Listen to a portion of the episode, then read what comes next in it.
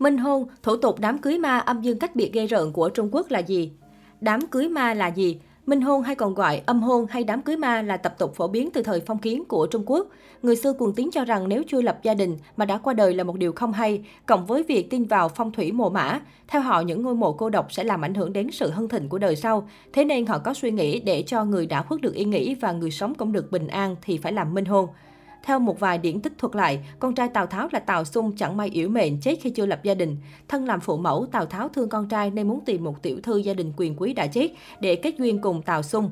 Một thời gian sau, nghe nói nhà họ chân có con gái chết yểu, Tào Tháo liền đến nói chuyện. Hai gia đình chọn ngày lành tháng tốt tổ chức đám cưới ma như thật.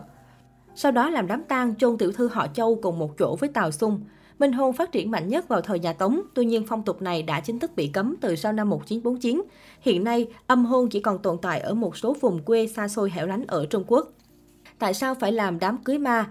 Đối với phụ nữ, người Trung Quốc quan niệm con gái không phải con mình, thế nên khi con gái của họ chết đi mà vẫn còn độc thân thì sẽ không có ai thờ phụng.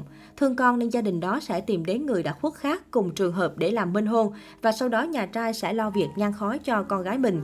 Cũng có trường hợp những cô gái đã qua tuổi kết hôn nhưng vẫn chưa ai rước, gia đình sợ người ta chê nên các cô gái như vậy phải chịu cưới một người đã khuất rồi dọn qua bên nhà trai ở và đảm nhận vai trò như một người con dâu thật sự. Còn đối với đàn ông, minh hôn là khi họ chết đi mà vẫn độc thân, sang thế giới bên kia họ vẫn cô đơn, vì vậy họ sẽ bắt một thành viên trong gia đình mình cùng sang cõi âm để bầu bạn. Phong tục xưa cũng cho rằng những thanh niên trẻ qua đời đột ngột khi đã có hôn ước trước đó thì gia đình phải tổ chức đám cưới ma, nếu không vong hồn của họ sẽ quấy phá gia đình. Đặc biệt những thanh niên trẻ đã có hôn ước nhưng không may đột ngột qua đời thì người nhà phải tổ chức đám cưới ma, nếu không linh hồn của họ sẽ quấy nhiễu khiến gia đình gặp xui xẻo. Một số nhà khác vì lý do muốn sở hữu tài sản nên cưới vợ cho con trai đã chết. Khi cưới được vợ trên danh nghĩa, nhà chồng tìm một người cháu trai nhỏ tuổi để làm con nuôi của người đã chết nhằm kế thừa tài sản và lo hương khói tổ tiên. Trong văn hóa Trung Quốc, em trai không thể kết hôn trước anh trai.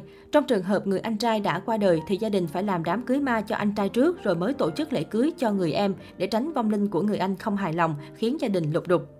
Một lý do khác được đưa ra để hợp thức hóa minh hôn là do người xưa thường tin vào phong thủy mộ mã. Họ cho rằng những ngôi mộ cô độc sẽ ảnh hưởng tới sự hưng thịnh của hậu duệ sau này. Vậy nên minh hôn là cách hóa giải những điềm xui vận hạn cho hậu thế. Minh hôn ngày nay và nạn buôn xác chết Thủ tục âm hôn vẫn tồn tại ở một số vùng nông thôn hẻo lánh tại Trung Quốc.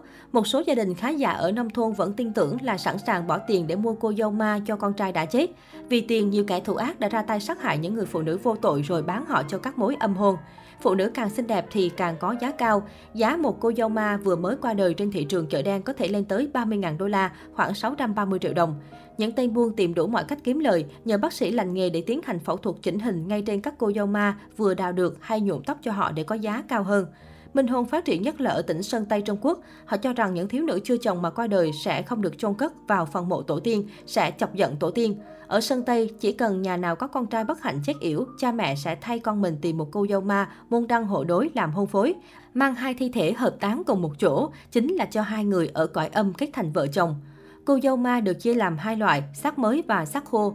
Các con buôn thường cắm cọc ở bệnh viện. Giả sử có một cô gái bị bệnh nguy kịch sắp không qua khỏi, bọn họ sẽ từ bốn phương tám hướng hội tụ ở bệnh viện chờ đợi, tranh nhau mua cô gái. Đại chiến cướp đoạt cô dâu ma diễn ra vô cùng kịch liệt. Thường là cô gái còn chưa tắt thở đã bị gã ra ngoài. Người thành công cướp được thì an tâm trở về chờ đợi tin tức cô gái qua đời. Bởi vì số lượng cô dâu ma có hạn nên vô số ánh mắt đều nhìn chằm chằm vào bệnh viện. Bên trong bệnh viện, nhân viên sẽ đem tin tức của người bệnh hoặc bệnh nhân sắp qua đời cung cấp cho người có nhu cầu.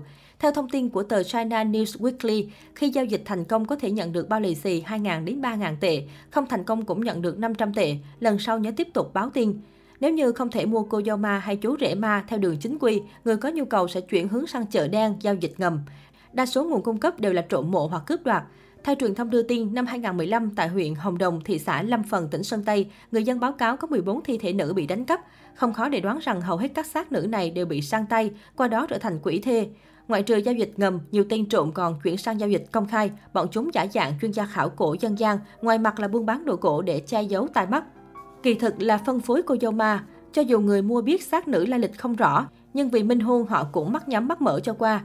Nhu cầu cùng lợi ích càng thúc đẩy phong trào minh hôn. Hiện chính phủ Trung Quốc vẫn đang tìm mọi cách dẹp bỏ tệ nạn này.